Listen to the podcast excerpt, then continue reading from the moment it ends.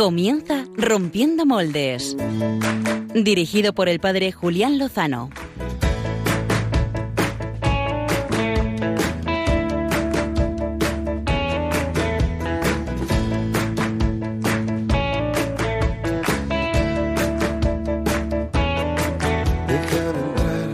donde estén tus sueños, donde tus anhelos. Muy buenas noches, queridos amigos de Rompiendo Moldes, eh, hermanos todos de Radio María. Llegamos al final de este día, el domingo, el Día del Señor, en el que hemos podido celebrar que somos hijos de un Dios que se ha hecho cercano, que se ha hecho uno de nosotros y que nos ha traído la luz y la salvación para todos. Hemos celebrado el Día de la Iglesia Diocesana aquí en España, sabiendo que somos Iglesia, Iglesia Universal, Iglesia Apostólica, Iglesia de nuestra diócesis.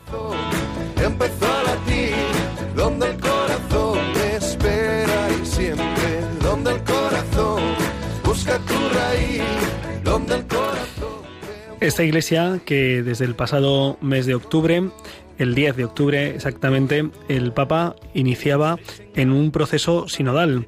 Le invitaba a entrar con confianza en renovar su ser y su vivir como caminamos juntos, eso es lo que significa sínodo exactamente, caminar juntos, caminar juntos como hijos de Dios, todos los bautizados, caminar los seglares, los religiosos, los sacerdotes, cada uno en su condición, en su llamada, en su estado de vida, eh, entrar en una sinodalidad que es sobre todo un evento espiritual, un momento de conversión para pedirle al Señor poder manifestar y expresar lo que la Iglesia es, el, el pueblo de Dios que camina en la historia, que camina a la luz de la revelación, que camina alimentada por los sacramentos, que camina para vivir la misión. De ahí que las tres palabras claves de este proceso sean comunión, participación y misión, pidiendo la conversión y pidiendo también eh, llevar a todos los rincones la, la verdad que nos ha sido concedida y manifestada. Este proceso de sinodalidad está ahora en su fase diocesana y seguro que muchos de los que me están escuchando ya están implicados en distintos actos y eventos y procesos para que cada uno, poniéndonos la camiseta, podamos aportar lo mejor de lo que somos, de lo que nos ha dado el Señor, para que resplandezca la belleza de su iglesia, para que podamos pues eh, tener una iglesia que resplandezca en el siglo XXI, a pesar de todas las debilidades de sus miembros, que no son pocas. Lo fueron a los comienzos de la historia y lo siguen siendo ahora en nuestro tiempo. Por supuesto, no podemos olvidar pues las heridas que los pecados y la miseria de los miembros de la Iglesia pues provocan en, otros ¿no? y, que, y que siguen presente en nuestros tiempos. Uno de los temas de portada que proponíamos en esta noche era precisamente el tema de de los católicos en la vida pública, de los católicos en la vida política, que, que manifiestan una posición, una postura hacia relativos temas de la Iglesia importantes en contraste con ella. En concreto, esto está en el candelero por la situación del presidente de los Estados Unidos, eh, Joe Biden, que, como saben, pues es católico practicante y que a la vez es uno de los mayores promotores de, del aborto eh, a través de su, de su gobierno en, en los Estados Unidos. Claro, el problema es que el aborto es un, es un crimen tremendo, el, Papa Francisco lo ha manifestado en repetidas ocasiones. Eh, no hace mucho ha vuelto a recordar la imagen de, del aborto como contratar a un sicario para resolver un problema. La dificultad aquí estriba en que ciertamente eh, las personas que legislan no son las personas que llevan a cabo estas, estas acciones, pero sí son las que las promueven y las que las posibilitan. Eh, hace siglos la esclavitud estaba socialmente y culturalmente aceptada y culturalmente se fue transformando y se fue descubriendo que las personas independientemente de sus razas, de su raza y del color de su piel, son todas hijas de Dios y dignas de consideración como libres, no como esclavos.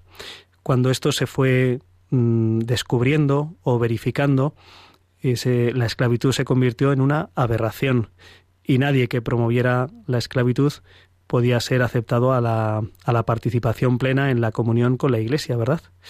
Bueno, pues este es el tema en el que nos encontramos. muchos de ustedes a lo mejor se preguntarán, bueno, pero muchos de nosotros vivimos en, en, pecado, con incoherencias. Es cierto, es cierto. Y por eso estamos llamados a la conversión, por supuesto a la confesión.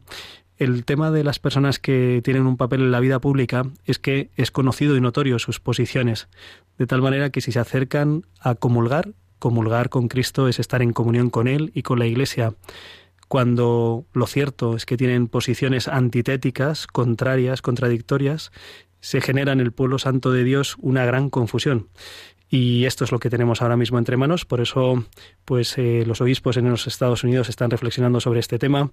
Recientemente el arzobispo de la ciudad de Los Ángeles eh, pues ha propuesto una oración, una campaña de oración por una importante política norteamericana también eh, que se denomina católica y que se denomina católica y a la vez es impulsora del aborto para ayudarla en su conversión.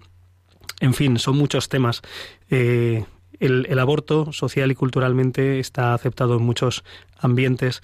Esta semana tenía pues la tristeza de leer un par de artículos en el diario El País eh, que hablaban precisamente de, de los grupos pro vida, a los que no califica pro vida, sino antiaborto, y que describe pues prácticamente como unos eh, pues acosadores. Eh, yo, que he tenido la, el privilegio, la gracia de participar en la campaña 40 días por la vida aquí en Madrid, pues doy fe de que lo que se realiza es una acción respetuosa, espiritual y de apoyo también a aquellas personas que, piden esa ayuda y que su presencia puede pues precisamente posibilitar que salga adelante el embarazo como veíamos hace exactamente dos semanas aquí en este espacio en Rompiendo Moldes. Bueno, seguimos adelante, seguimos adelante y vamos a abordar un tema también de, de, actualidad, porque tal día como hoy, entre el 6 y el 7 de noviembre, pero de hace 85 años, comenzó uno de los episodios más tremendos de la historia contemporánea de España. Y es que durante el mes de noviembre de ese año, varios miles de personas fueron asesinadas en el madrileño municipio de Paracuellos del Jarama, junto al Cerro San Miguel, y fueron asesinados por una sencilla razón, pertenecer a la Iglesia Católica, su condición de creyentes en Cristo. Intimados a renunciar a su fe, respondieron con firmeza y claridad un viva Cristo Rey, antes de perdonar a sus verdugos y de ser fusilados, en muchos casos después de graves vejaciones y tremendas torturas. Muchos de ellos están ya incluidos en el martirologio de la Iglesia Católica y los celebramos precisamente ayer, 6 de noviembre. De ellos vamos a hablar con una de las personas que más saben de este tema, probablemente el mayor experto sobre los mártires de la persecución religiosa en España en los años 30 del siglo XX, que es el padre Jorge López Teulón, postulador de la causa de beatificación de centenares de mártires en esa persecución religiosa y autor de una decena de libros que dan cuenta de sus testimonios, sus vidas y sus historias. Esto es lo que vamos a tener en la entrevista de portada. Y vamos a tener más, vamos a tener nuestras redes sociales y nuestras secciones de biorritmos. Vamos a tener de la mano de Álvaro González. Muy buenas noches, Álvaro, ¿cómo estás? Muy buenas noches, Julián. Eh, bueno, hemos cerrado la ventana del estudio, hacía fresquito esta noche. Pues sí. He dejado La, bufanda aquí en la percha, en el control. Te podías haber traído la bufanda del Fuenla. Es que hoy no he ido a jugar, jugó, o sea, no he ido a animar, jugó ayer. Claro. Mm, vale, vale. ha pillado en sábado un 0-0, bueno. Bueno, ¿qué le vamos a hacer? ¿Qué vamos a hacer? Pero bueno, eh, fría noche aquí, Julián, eh, biorritmos con, con mucho ritmo, vamos a traer Habrá que, habrá que entrar en calor, a ver, a ver cómo lo haces. Desde luego que si a nuestros oyentes pueden bailar en casa, no es algo, no es merengue, no es salsa, porque no es música latina, es música española. Mm, es de Andalucía, pero no es ole, no es ole ole. Ah, bueno. Es, es, pop rock español y, muy bueno, muy de calidad. Bueno, pero al ser en castellano sé que más de una y más de dos oyentes lo, lo agradecerán, Álvaro. Luego que nos pongan algún tweet o algún WhatsApp y nos digan, oye, la música maravillosa. Qué bien, qué bien. Eh, pues eso es lo que tendremos en la sección de biorritmos. Al final de, del programa, en torno a las 12 menos cuarto, si Dios quiere y nos da vida y también nos organiza bien las secciones, pues eh, abriremos micrófonos precisamente para hablar de, estos temas que hemos mencionado, el, Día de la Iglesia Diocesana, la sinodalidad, también la presencia de los católicos en la vida pública y su coherencia con la fe o su incoherencia. O bueno, pues hemos mencionado también todo el tema de la campaña de 40 días por la vida, los amigos que se acercan a ayudar a las mujeres en riesgo de aborto y, por supuesto también del tema de portada de, mm, de, los mártires de la persecución religiosa del siglo XX.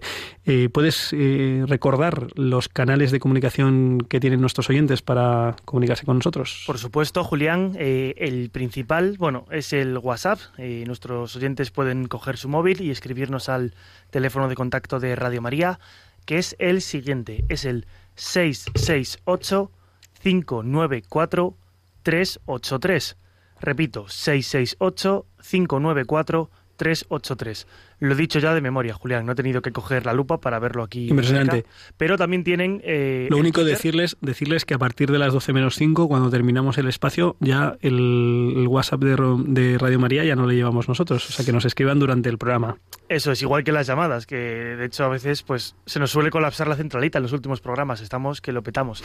Pero eh, también nos pueden escribir por Twitter, que es más rápido y eficaz, eh, la cuenta eh, arroba rompmoldes. Eh, ya hemos dejado por ahí un tuit con el enlace además al Facebook. Nos pueden saludar nuestros oyentes y espectadores que nos ven. Saluda Julián a la cámara.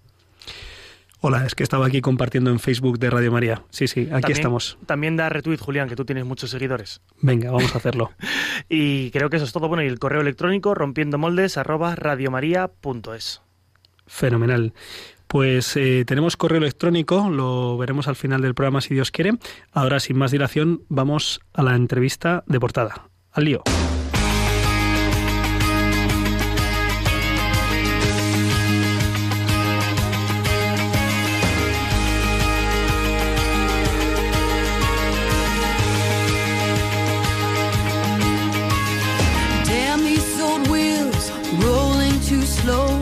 Stare down this wide line with so far to go. Headlights keep coming, loneliness humming along. Who poured this rain? Who made these clouds? I stare through this windshield, thinking out loud. Time keeps on crawling, love keeps on calling. El escritor francés Paul Claudel escribió en la década de los años 30 del siglo pasado un poema sobre los mártires españoles. Lo hacía impresionado por el hecho de que los miles y miles de hermanos y hermanas que habían sido invitados con violencia a apostatar de su fe eh, permanecieron fieles y que no consta no consta ningún caso de abandono de la fe para salvar eh, la vida. No son mártires de la guerra civil española porque no combatían en ella. Son mártires de una persecución religiosa tremenda, probablemente una de las más duras que ha acontecido a lo largo de la historia, desde luego de la de nuestro país.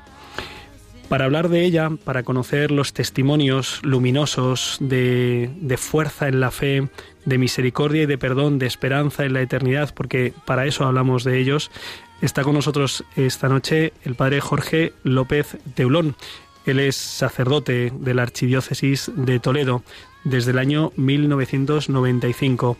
Ejerce como postulador de la provincia eclesiástica de Toledo, eh, postulador de las causas de beatificación de los mártires de esa persecución, y es capellán de la Compañía de María en Talavera de la Reina.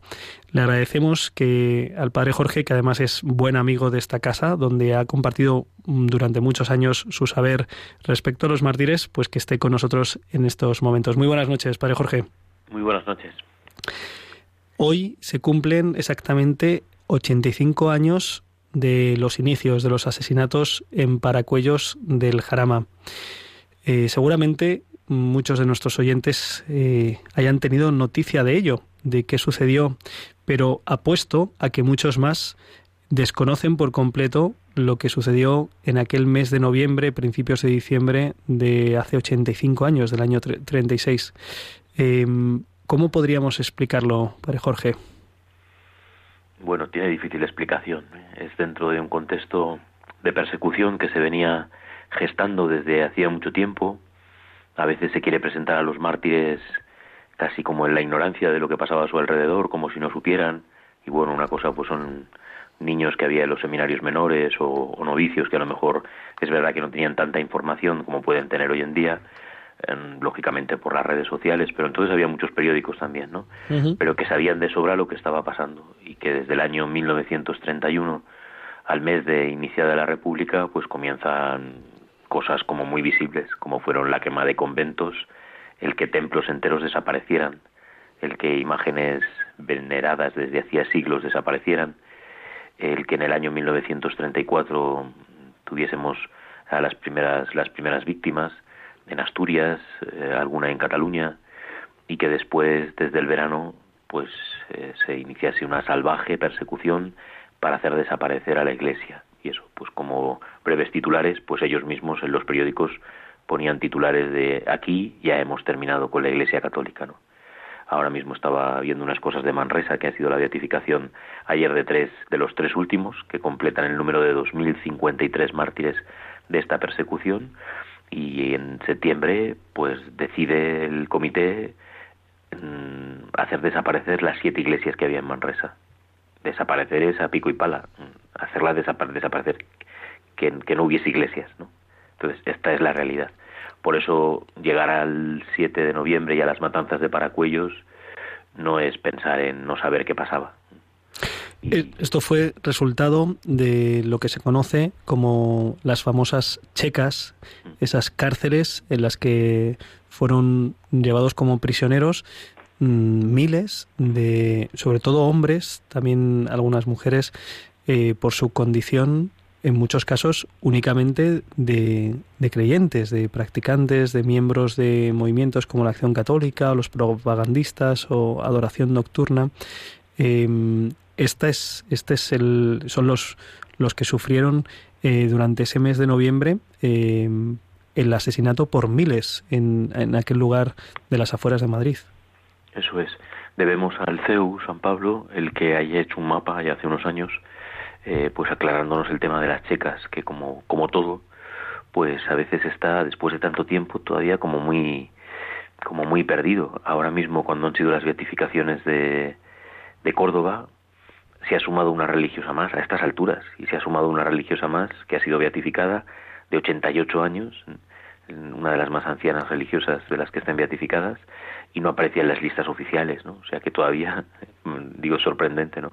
pero todavía a día de hoy seguimos corrigiendo, pues porque a veces aparecen, no porque se hiciese mal, sino porque a veces aparece por el nombre de seglar en vez de, religiosa, entonces pues hay mucha confusión y, y con lo de las chicas pasaba igual. Entonces hemos, eh, han conseguido presentarnos un mapa para aclararnos cómo en esos meses había más de mil chequistas y se acerca y se, y se acerca casi a tres mil personas las que asesinan en estos meses, ¿no? Y, eso, pues personas a las que sacaban habría, habría por otros motivos también, también por motivos políticos, eh, a militares, ¿no? Pues como siempre en, toda ese tipo todo ese tipo de purgas eh, se, se quiere hacer desaparecer a toda la clase dirigente en el mundo de la cultura, en el mundo eh, militar, eh, etcétera, y por supuesto en el, en el tema que nosotros investigamos, que es en el de la persecución religiosa. ¿no?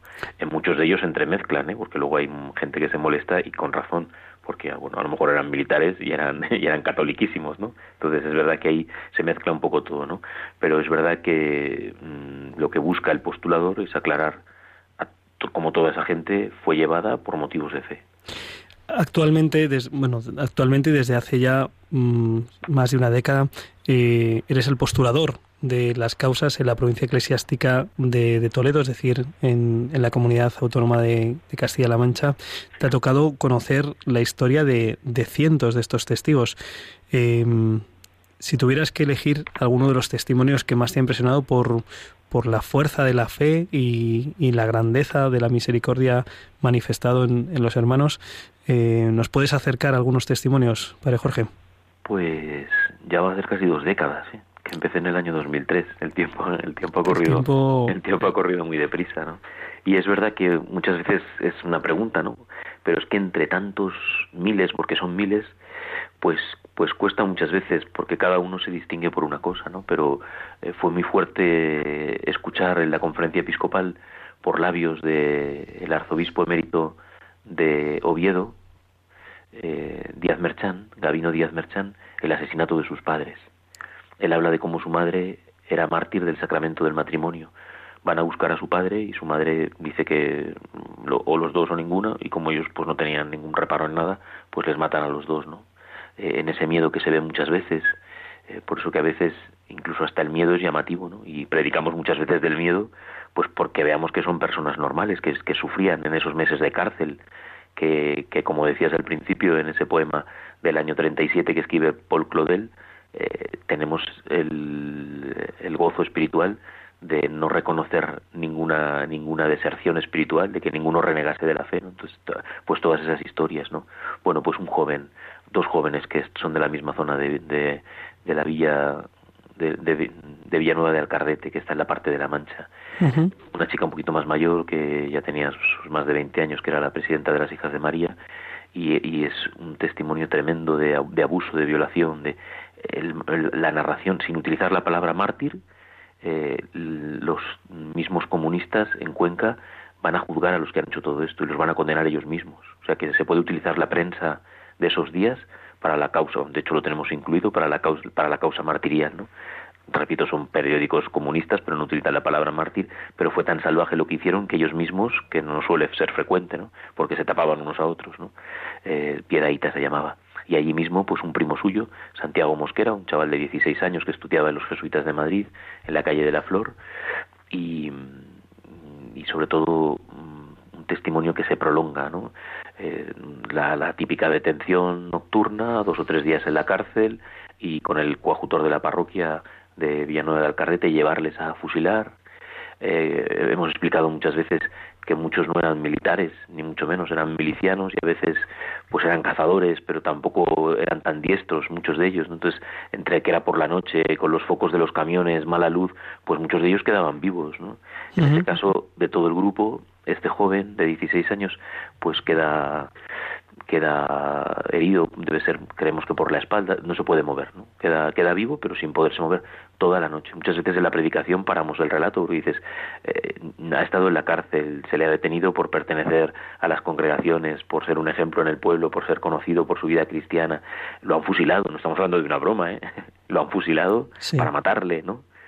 Y entonces, cuando amanece, escucha ruido y llama a quien fuese, que era uno de los que había estado en el pelotón, un señor que trabajaba en el cementerio, le pide que le lleve a casa con su madre y todavía, pues lo de siempre, si blasfemas, te llevo a tu casa. Y por eso digo que muchas veces paramos el relato y después de todo lo que ha pasado, pues hoy en día, como somos, ¿no? Pues por, un, por un poquito que se blasfeme no pasa nada, ¿no? Luego me confieso y ya está, ¿no? Pues Santiago Mosquera, que es como se llama Santiago, dice que no, que él no blasfema, ¿no? Y allí mismo le mata el, el, que trabaja en el cementerio, que había estado en el pelotón de fusilamiento la noche anterior, ¿no? Esa expresión de perdón, ese, ese, esa fidelidad hasta el final, ¿no? Nosotros que nos acobardamos con, con nada casi, ¿no? Todos esos mártires que ya están beatificados en Paracuellos, más de 143, el, el obispo Reich, que tantas veces ha dicho que es la catedral de los mártires, ¿no? A cielo abierto, ¿no? un, cementerio, pero que, y, y, los que seguirán siendo beatificados, ¿no? Porque hay muchos que están en procesos, ¿no? Entonces, ese valor, ¿no? el perdón. Eh, ahora en Córdoba, cuando fuimos a las beatificaciones, que tuve ocasión de ir a las beatificaciones que fueron a principios de octubre en Córdoba, pues uno de los testimonios que leyeron, pues un papá que está escribiendo a su hijo desde la cárcel y le dice, el principio de la carta verás que las letras están borrosas porque estoy llorando, he manchado la tinta con mis lágrimas, ¿no? Pero perdona, perdona a los que me van a matar, ¿no? O sea, eh, es todo un recorrido, eh, da igual que sean obispos, que sean sacerdotes, que sean religiosos, que sean religiosas, que sean seglares en, tantos trabajos y gente en distintos oficios y en tareas, ¿no? Pero eso, por una parte, la cruel persecución que hubo, que es necesario que recordemos que aparte de una guerra que hay después, desde años antes, había un deseo de que la Iglesia Católica desapareciese. En Toledo, por ejemplo, pues al señor que vendía las velas, que se encargaba de la cerería en la ciudad, solo por eso, al presidente de, de las cofradías, pues se le hizo ridiculizándole con una vela, se le llevó hasta Zocodover y allí se le mató. O sea que son todo historias mm, sobrecogedoras e incluso el, último que del último ejemplo que te ofrezco de los que yo llevo en proceso el presidente de la Acción Católica de Fuensalida. Sin, sin hablar eh, abre el negocio está en la puerta del negocio sabemos que está leyendo el ABC ya ha empezado la guerra su madre le dice que para que no digan pues que él abra el negocio como si no pasase nada y sin más fueron los milicianos y le, y le pegaron tres tiros en la puerta de su casa no hay para el proceso no hay conversación, no hay discurso, no hay palabras de perdón. Bueno, pero sabemos que a esta criatura se le persigue por lo que ha hecho antes, por todo el trabajo que ha hecho antes eh, como presidente de la Acción Católica en Fuensalida y, y por eso ya ha sido testigo y se le busca eso pues para matarle ¿no? y se le mata y, y muchos de ellos conservamos ya cartas antes porque veían esa tensión espiritual pues de ofrecer la vida y de perdonar, de que cuando llegara el perdón, ¿no?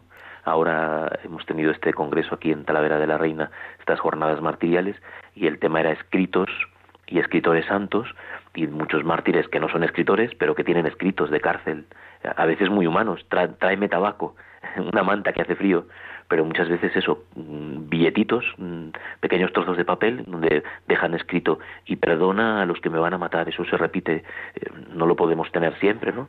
Pero, pero es lo que el postulador tiene que buscar, ¿no? Que haya en un momento antes o después, o, o incluso mm, episodios que hay tremendos, como un superior del seminario de Toledo, el beato Guillermo eh, Plaza Hernández, que para el fusilamiento, cuando le van a fusilar, lo para él y dice, eh, quiero saber quién me va a fusilar para darle un abrazo porque me va a abrir las puertas del cielo.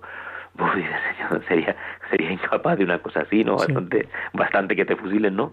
Pero es eso, es, es, es, es otra dimensión, ¿no? Es, es una vida ya llena de Dios, que en ese momento, pues gente que ya había dejado su casa, que había seguido al Señor, que había hecho votos, que eran religiosos, pues ya eso, pues era un paso más, aunque nos cueste tanto entenderlo humanamente, pero es toda la entrega de, una vida. Padre Jorge, el, el, viernes hablando con los jóvenes de mi parroquia les hablábamos de, los testigos del siglo XX, de los mártires, y les decíamos que las condiciones para ser mártires era pues eh, por odio a la fe, eh, haber sido asesinados por odio a la fe, por su condición de creyentes, de seguidores de Cristo, y también eh, el, testimonio de perdón. Y este testimonio, como nos estás comentando, a veces es explícito, se sabe, se, se tiene testimonio de él, y otras veces no tanto, y como nos estás explicando, tiene que inferirse de, de, la vida y de los escritos de, porque, los porque muchas veces no hay testigos es, es, muy curioso eso ¿eh? porque a veces cuando uno se mete en las vidas pues a veces es que por ejemplo el único camión del pueblo para llevar a la gente a fusilar que por ejemplo se ve las escenas de Barbastro pues a lo mejor era un hombre católico al que dejan en la caja del camión con las luces encendidas. Entonces, claro, no hay luz eléctrica, no hay nada, no hay, no hay farolas, está hay que pensar en otra mentalidad. Y, y, él era el que lo escuchaba todo y como le tenían vivo para poder ya hacer los transportes, pues a lo mejor volvía a su casa, tenemos historias de estas de volver a su casa y, poderlo dejar todo por, por escrito. La beata Mercedes Prat y Prat, que la matan en la Rabasada en Barcelona, cerca del Tibidabo, pues fusilan a dos religiosas teresianas de San Enrique de Oso y a una no la tocaron nada del susto y del, y del mismo y del mismo fusilamiento pues como se suele decir cae muerta del susto pero cuando ya se van los milicianos pues empieza a palpar el cuerpo ve que no tiene entonces pues ella ha contado todo entonces a veces es muy explícito y otras veces pues si tampoco ha habido nada en contra y se sabe que por predicaciones antes lo había dicho o eso sencillamente pues eh, si no hay, en realidad, si no hay ningún testimonio de morir renegando e insultando a los, a los asesinos, pues la misma entrega, como dices, pues vale, ¿no? y eso es lo que hay, lo que hay que trabajar, que quede muy claro el motivo de, de quien mata, porque por ejemplo nosotros tenemos un par de sacerdotes que no entran en el proceso que podrían entrar por virtudes, porque luego muchos sacerdotes, contra lo que se dice, pues estaban trabajando en las parroquias, atendiendo a enfermos, o sea que, que luego muchas de esas vidas que terminan en martirio podían ser procesos de, de virtudes, ¿sabes? Pero mm, como no, a partir del 31, como hay mucha dificultad con los sueldos de los sacerdotes y, y cuesta mucho el salir de adelante, pues algunos daban clases particulares a niños o atendían cuestiones económicas, llevaban cosas de economía de fincas y llevaban los números de las fincas, ¿vale? Y entonces, pues en el caso de un sacerdote concretamente, se sabe que van a buscarle porque quieren quedarse con el dinero y porque quieren y porque quieren eh, robar todo lo que él administra y, y, entonces ahí es más complicado porque el otro queda como muy claro, ¿no? Pero eso, como dices, en primer lugar que haya un motivo de persecución claro, ¿no? A veces, pues, eh, en, los mártires que hemos celebrado el 9 de octubre, que son del grupo de los santos, como Inocencio de la Inmaculada, los mártires de Turón, pues es que ellos mismos les dicen, sabemos que estáis cuidando y educando a nuestros hijos, eran los hijos de los son sus propios padres, de los, de los niños de padres mineros que atendían, pero como les estáis enseñando la fe, como sois frailes, como vais con sotana, pues era, era motivo suficiente, ¿no? Y luego es otro que aunque es costoso, pues a veces mm, sí que hay, sí que hay material, ¿eh? sí que de, de muchísimos hay expresiones explícitas.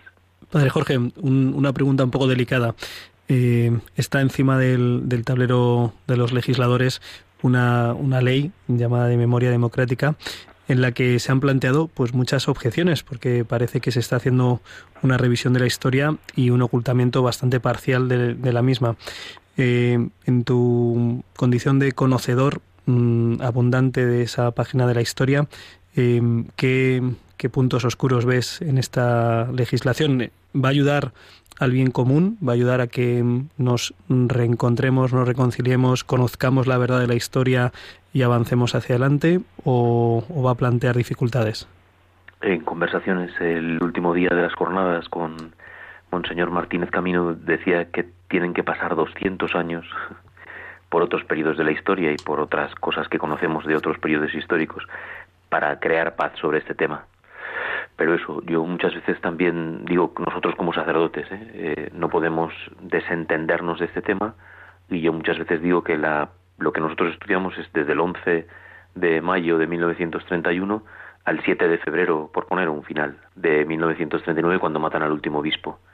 Y nosotros tenemos que aclarar cómo esa persecución está en documentos de Rusia, del Partido Comunista, de los socialistas, y eso es así. Si nos van a prohibir decir todo esto, pues mala reconciliación va a haber. E, es verdad que yo creo que lo que hay que instar a los jóvenes es precisamente a conocer las vidas de los mártires, mm, saliéndonos un poco de lo político, o esto mismo con lo que empezabas, que no son mártires de la guerra civil, que todavía hay sacerdotes que lo dicen, un poco porque es lo común, ¿no? Que no estuvieron en ninguna guerra. Entonces, dejemos eso a los historiadores, lo piden ellos mismos, dejemos a los historiadores que hagan historia. Ya cuando fue la, que a veces son cosas ridículas, ya cuando fue el primer momento de la memoria histórica, que fue con Zapatero, pues coincide en el espacio-tiempo con la gran beatificación que hay en Roma de 498 mártires. Y ellos lo ven como una bofetada contra ellos. Y había grupos de esos 498 llevaban ya dos años esperando fecha de beatificación, ya firmados por el Papa y eran procesos que estaban entregados en Roma en 1963, por ejemplo, alguno con Juan XXIII. O sea que nosotros tenemos otros tiempos y no podemos entrar en eso y, y, también apartarnos del tema de la memoria histórica. Eso es para los historiadores. Es que entre el que se olvida porque tiene demencia o porque le interese y el que te lo cambia porque lo ha vivido en un lado o en otro. Eh, el que solo habla de lo político o de otras injusticias que hubo, estamos hablando luego de una guerra civil, pues hubo muchas injusticias. Dejemos eso a los historiadores. Yo por eso muchas veces me empeño en, en, recordar que yo no tengo la carrera de historia, porque para nosotros hay, un, hay una fuerza muy importante demoníaca, diabólica, que está impresa en toda esta persecución, que no es uno que está borracho o como muchas veces nos quieren hacer ver, eh, grupos de desaprensivos. Caramba, pues sí que había grupos de desaprensivos por toda España, ¿no? Entonces se seguía unas, se seguía unas directrices y el mal estaba ahí, porque estamos hablando luego también de martirios atroces, ¿eh? Ahora en Córdoba han beatificado un matrimonio que mientras a ella la están haciendo a barrabasadas, violándola y no doy más detalles, agarrándose de la mano del esposo que le están maltratando también y, pegando y, gritando en voz alta que nos vamos al cielo, que nos vamos al cielo, grita viva Cristo Rey, ¿no? con martirios físicos tremendos. ¿eh? tampoco entramos mucho en eso. A mí siempre me dicen que no me explico mucho, con bastante que lo tenga que leer yo para las causas, porque en realidad, aunque suene mal, da igual que les peguen un solo tiro y los maten, que les hagan barrabasadas. El martirio es el mismo, ¿no? para, para la entrega y para el sufrimiento de la persona, por supuesto que no, ¿no? pero, pero no es tanto eso como los matan, sino la fidelidad del mártir y sobre todo el perdón. Y para conocerles mejor, eh, Padre Jorge, ¿qué nos recomiendas? Pues es que hoy en día con Internet, por ejemplo, eh, he seguido todo lo que han hecho los operarios eh, en Tortosa para seglares y para, y para todos, ¿eh? quiero decir, para conocer, eh, está todo tan mm, en Internet que es tan fácil además no gastar, no gastar dinero. Entonces, por ejemplo, los operarios diocesanos de Tortosa que han beatificado a cuatro operarios la semana pasada, pues en la página operariosdiocesanos.org me parece que es, eh, pues están todas las, las, historias, se pueden leer además extensamente. Los de Córdoba lo han hecho también espectacular, eh, hay un libro más denso, pero luego han colgado la vida de cada uno de los 127. Ahí hay muchos seglares, ¿no? Porque es verdad que a veces con el tema de seglares, con el tema de seglares vamos con un poco de retraso. Hay menos beatificados y hay menos información, ¿no? Pero pues como nos han recomendado siempre, la conversión de San Ignacio que estamos celebrando viene, bueno, también estaba leyendo la vida de Cristo, ¿no? Pero viene por la vida, por leer las vidas de los santos, ¿no? Y con esa, con esa gran interrogante que él se queda, ¿no? Si, si ellos pudieron, ¿cómo yo no voy a poder, no? Pues igual, nosotros leamos las vidas de los mártires, no porque nadie nos vaya a matar, porque estamos en otro momento, ¿no? Pero eso que acaba de pasar con esta religiosa de, de Malí, con, con esta hermana que ha estado secuestrada cuatro años y ocho meses, seríamos capaces de estar cinco años sin celebrar misas, sin sacramentos, sin sagrario y, pensando que cada día te pueden matar por fidelidad a Cristo. Esa, esa es la gran pregunta. ¿no? Y luego en las pequeñas cosas y sacrificios y cruces que nosotros tenemos, pues como decimos siempre, derramar esa gota a gota. ¿no? Y para eso cuando lees esas vidas es que te calles, dices, pero si estos han pasado, si estos hermanos nuestros, y luego actualizarlo mucho, ¿no? La gente que vive en Madrid, la gente que vive en Córdoba, y en, bueno, y en otros sitios, hoy mismo un señor de León me mandaba dos fotografías de unos mártires que estaban en los cuadros en un pueblo, porque a lo mejor los matan en otro sitio, pero son naturales de otros lugares, o sea que es que afecta prácticamente a toda la geografía española y a todas las diócesis por un motivo u otro, ¿no? Porque hayan nacido, porque hayan muerto allí, ¿no? Entonces, que han paseado por nuestras calles, sacerdotes que han cantado misa en nuestra parroquia, que confesaban en ese confesionario que a lo mejor todavía se conserva, que dieron alguna vez, me he encontrado cuando al principio que había todavía gente viva mayor, que les habían bautizado, que habían bautizado a sus padres, ¿no? Toda esa comunicación de, de, tierra y de cielo, ¿no? Y, y, de, y de vida sobrenatural, que es lo que celebramos con todos los santos. Pero recomendar leer, leer, leer y buscar. Si compran libros, como siempre, yo soy más de abrir un libro y, y tenerlo para seguirlo leyendo, ¿no? Pero con Internet hoy es tan fácil con el tema de las tablets y, y bajarse los libros digitales. y Pero eso, que los sacerdotes que estén escuchando y, y los catequistas que recomienden la lectura de las vidas de los mártires, de todo tiempo, ¿eh? pero como siempre, pues los españoles, pues ¿por qué tenemos que dejarlos? Tenemos ya dos mil beatificados. debe, haber, debe haber, perdona, debe haber casi mil más todavía en proceso, ¿no? O sea que es tal, como dice Apocalipsis, la, el, número ingente de ellos que hay para todo el mundo, que hay para que todo el mundo tenga a, quien, a quien leer, a quien encomendarse y a quien imitar también. Pues recomendamos en este sentido, ya dado que no, que no lo vas a hacer tú, las obras del padre Jorge López Teulón, eh, quizá la del mártir de cada día es una pues de las más pues de las que más pueden ayudar para precisamente tener el testimonio cercano cotidiano de, estos mártires. También ha hecho, mucho bien y fue idea del padre del padre Puche que tenía ya el santo de cada día y me propuso hacer me pareció una cosa interesante ya va a hacer casi 10 años y, se han vendido muchos ejemplares y, y, han hecho mucho bien. Entonces pues es verdad que esa lectura continuada que, que a veces es para más de un día porque a veces es muy larga muy densa y muy y muy impactante no pero pues eso, pues claro, a ver, pues mm, eh, yo no lo voy a hacer, pero ya que lo haces tú, pues sobre todo porque además es verdad, como decíamos sacerdote de aquí, yo no tengo, no llevo corretaje, ¿no? ya todo, todo, todo es para la gloria de Dios y bueno, pues para que la editorial pueda seguir haciendo libros religiosos, ¿no? Padre Jorge López Teulón, eh, postulador de las causas de beatificación de mártires de la provincia eclesiástica de Toledo. Muchísimas gracias, buen amigo de aquí de Radio María. Muchísimas gracias por atender la llamada de Rompiendo Moldes y por conocer y dar a conocer eh, la historia de estos hermanos que, nos estimulan y que nos ayudan y que además interceden por nosotros. Bueno, pues muchas gracias a ti y también a tu ejemplo sacerdotal en medios y, en otros sitios que yo también que yo también te sigo y, es muy importante estar ahí al frente para que ya que por desgracia hay tanto mal testimonio o lo poco malo es aflora tanto para que nosotros sigamos ahí en la brecha dando a conocer a Jesucristo a María Santísima y ahora como me preguntas a los mártires. Un abrazo muy fuerte. Un abrazo muy fuerte pues, eh, pues hay mucho, hay mucho por conocer, hay mucho por saber, por descubrir, por vivir, por, por gozar y por dar gracias a Dios eh, por, por, su obra en, en nuestros hermanos. Eh, conozcamos a los testigos de, de la Iglesia en España, especialmente a los que derramaron su sangre, testimoniando que hay alguien que es más fuerte que la muerte y que el odio, que es Jesucristo crucificado y resucitado. Y tenemos que pasar rápido a la sección más movida de Rompiendo Moles.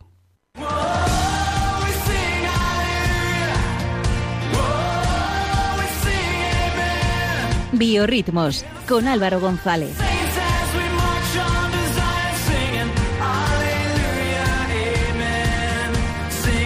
Aleluya, Aleluya, amén, Julián Lozano. Aleluya, amén. Sí, señor. ¿Cómo estás, Álvaro?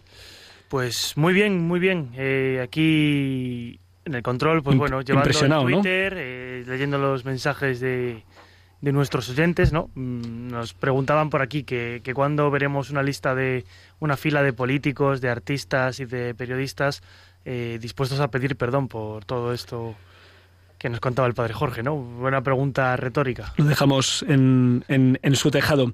Eh, bueno, vamos a darle a los ritmos, que hoy me he extendido demasiado, Álvaro, lo siento. No, no pasa nada, no pasa nada, no, no hay prisa, eh, los oyentes pueden esperar porque van a poder entrar, o sea que no hay problema. Eh, Julián, hoy traemos a un grupo de pop rock español cuyo nombre salió hace unas semanas cuando hablamos de los premios Spera. Vamos a conocerlos más de cerca porque nos hablan del Evangelio con mucha fuerza. Su nombre viene precisamente de un Evangelio, dicen ellos, de una semilla que se hizo árbol y ese árbol se subió un hombre, un hombre bajito que quería ver a Jesús. El resto es historia, creo que todos nos conocemos de sobra ese evangelio. El grupo se llama El árbol de Zaqueo. Escuchamos una primera canción que se llama precisamente Los primeros. Que los últimos serán los primeros, los últimos primero, los últimos serán.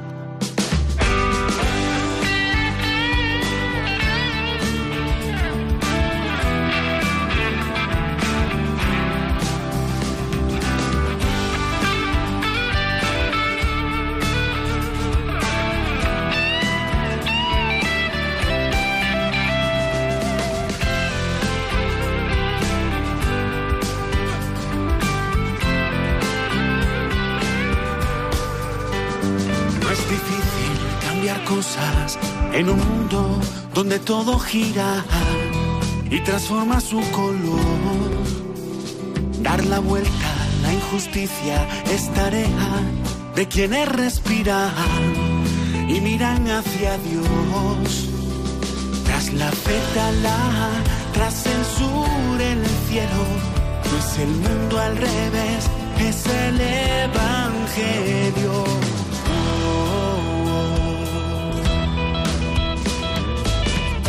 Los últimos serán los primeros, los últimos primero, los últimos serán.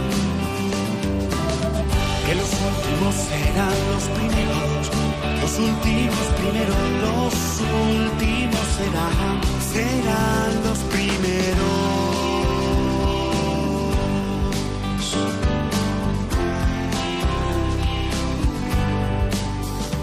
Dar la mano que los últimos sean los primeros. Eso es, el árbol de zaqueo. Con mucho ritmo, además.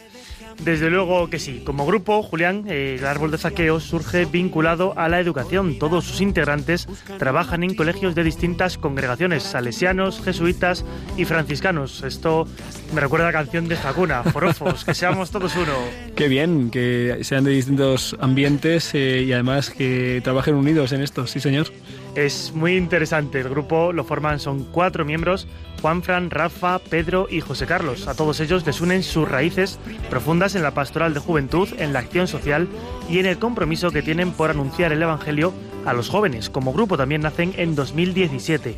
Comenzaron tocando en un par de conciertos solidarios, pero a raíz de aquello tuvo éxito, comenzaron a llover las invitaciones y oye que dijeron, pues ¿por qué no hacemos un grupo? Ahora la premisa que tienen es clara, como zaqueo, ser capaces de subir al árbol y dejar que sus miradas se encuentren con la de Jesús. De ello precisamente habla la siguiente canción, un tema que evidentemente no podían dejar sin tratar. Se llama Zaqueo de El árbol de Zaqueo. He estado esperando todo el tiempo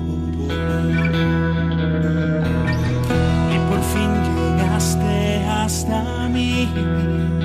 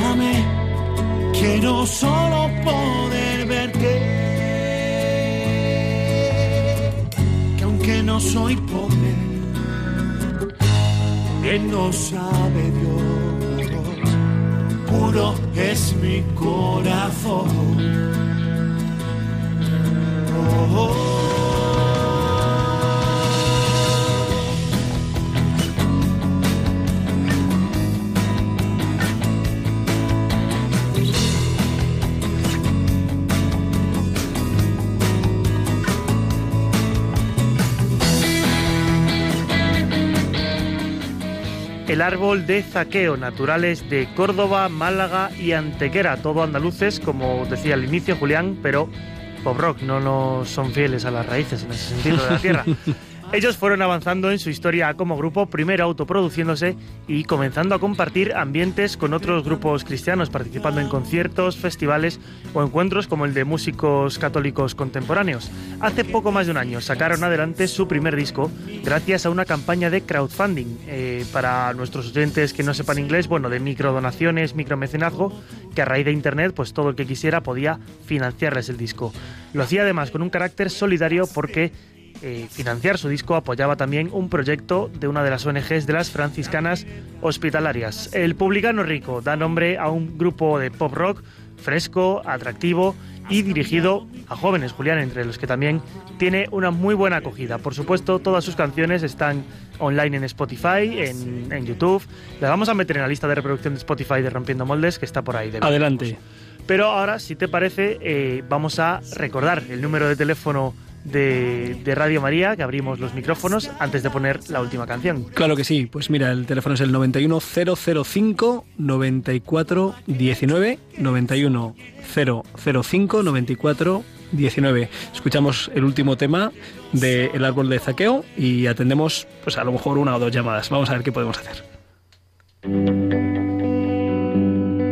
Podré volar, podré sentir soñar despierto, podré nadar, sobrevivir hasta en un desierto. Puedo medir y asimilar todo el universo. Quiero poder,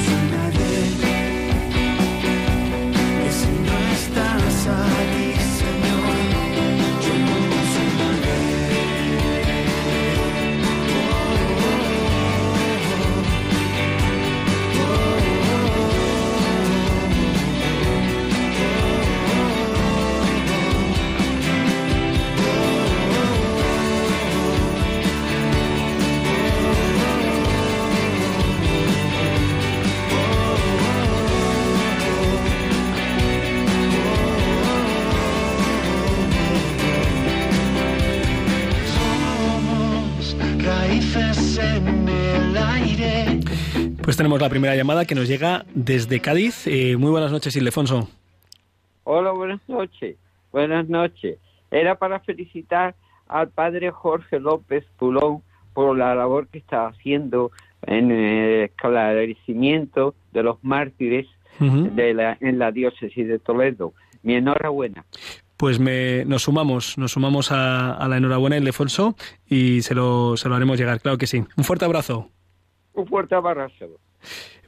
Pues aprovechando este, este momento, eh, tenemos dos correos electrónicos que nos han llegado en estos últimos días y los comentamos eh, brevemente. Eh, Juan, Juan Antonio, desde Toledo, nos decía que el último programa que hicimos una mención de una reflexión que hizo el periodista Pablo Motos sobre la vida eterna, a la que le achacábamos que se le había olvidado lo más importante, que era hablar del, del amor. Claro, si estamos hablando de la, de la, eternidad, el amor del que estamos hablando no puede ser otro que el amor, que el amor que supera la muerte, que el amor que es eterno, el amor de Dios. Y claro que sí, se trata de ese, de ese amor, eh, querido Juan Antonio. Muchas gracias por, por tu escrito. Y también saludamos. Eh, nos, se ha comunicado con Radio María un sacerdote, el padre Luis Serrano Alcaína, que es un sacerdote almeriense de 92 años, autor del libro ¿Quién eres tú, María? Y bueno, pues desde aquí le damos las gracias sobre todo por su testimonio de fe y de perseverancia. A los 92 años eh, sigue activo, eh, publicando, difundiendo, evangelizando, sobre todo con su, con su perseverancia, ¿verdad? Con su fidelidad. Eh, no son los únicos que nos han escrito, sino que a través de, de WhatsApp también hemos recibido algún mensaje, ¿verdad, Álvaro? así es, Julián, tenemos mensaje de José Antonio de Huelva, ¿no? que nos recuerda que eh, bueno, nos explica que en el día de la iglesia diocesana, hoy en su parroquia, le han regalado un rosario misionero. Entonces nos cuenta que siente que su conversión le ha ofrecido gracia de tener vocación misionera y a ver si puede mm, desarrollarla en algún futuro. Por otro lado, también nos dice que a través de 40 días por la vida ha comenzado, eh, ha participado este año por primera vez de, pues la campaña. Ya está siendo misionero no solo a favor de la vida, sino también con ese rosario, con esos cinco colores de los cinco continentes. Ya desde aquí puede ser misionero. ¿Teníamos alguna algún comentario más? Teníamos otro mensaje, no nos decía quién, eh, nos hemos quedado sin preguntarle, eh, pero bueno, nos recuerda que los domingos por la noche siempre toca escuchar Radio María y nos dice que cómo había gente capaz de hacer daño a los demás, pero que Cristo hacía milagros, ayudaba a la gente y también le crucificaron. Nos manda también mucha fuerza y ánimo a todo el equipo. En, en el Facebook de Radio María, eh, pues nos han, nos han escrito desde, desde Nicaragua, un país hermano que está pasando una situación muy difícil, también con un ambiente de una persecución muy dura, que hoy pues eh, tenía lugar unas elecciones, por llamarlo de alguna manera, con un ambiente muy complicado, muy complicado no solo política, sino también social, culturalmente y religiosamente hablando. Así que les mandamos un, un abrazo muy fuerte desde aquí. Eh, si algún oyente quiere entrar, 91 005 94 19, les damos un minuto, un último minuto de posibilidad antes de despedirnos.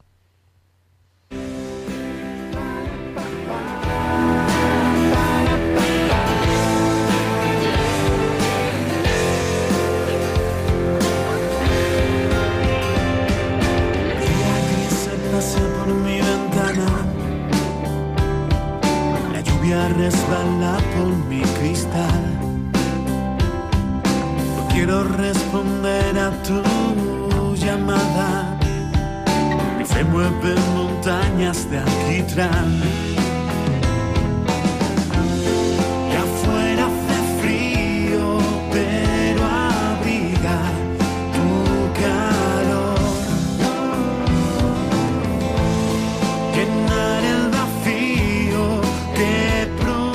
Pues son las 23.54 minutos eh, y para ser puntuales a nuestro final, a las 11.55, damos por concluido este Rompiendo Moldes del 7 de noviembre del 2021 en el que hemos eh, traído la memoria de tantos miles de mártires de la persecución religiosa en España en el siglo XX, de su testimonio de fe y su fortaleza, de, su perdón y de su misericordia y de su presencia en el cielo, donde son intercesores nuestros. Gracias por ese testimonio en un mundo que necesita reconciliación, no volvernos atrás para volver a dividirnos. Eh, les invitamos a seguir en Radio María, escuchando la aventura de la fe y la semana que viene en esta misma eh, franja horaria Armando Lío. Nosotros nos veremos dentro de dos semanas, eh, Dios mediante, y lo haremos con, pues, con mucha alegría y con algún tema rompedor, si, si Dios nos lo permite. Muchas gracias, Álvaro González, por estar eh, al control técnico, y también en las redes sociales y en la música. Es que vales para todo, ¿eh? ¿Qué le vamos a hacer, Julián? Aquí a tu servicio siempre y contigo a la guerra, si hace falta. La, la, joven que tenga la dicha de encontrarte va a encontrar una joya. ¿eh? muchas gracias por escucharnos. Que Dios les bendiga. No dejen de rezar por nosotros. Y recuerden que con el Señor, seguro, lo mejor está por llegar.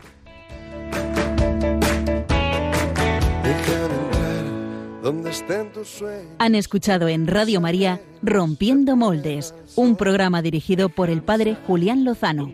Tantas veces piensas que no puedes, tal vez pueda yo. Déjame que sea yo tu fortaleza, déjame vivir allí donde brota todo, donde nace todo, justo en la raíz. Donde el corazón empezó a latir, donde el corazón te espera y siempre, donde el corazón busca tu raíz, donde el corazón te mueva y lleve, donde el corazón, donde el corazón. En tus desengaños para repararlos y ser tu motor. Déjame estar donde no hay remedio y donde estén tus miedos, encontrar valor. De tu confianza brota la esperanza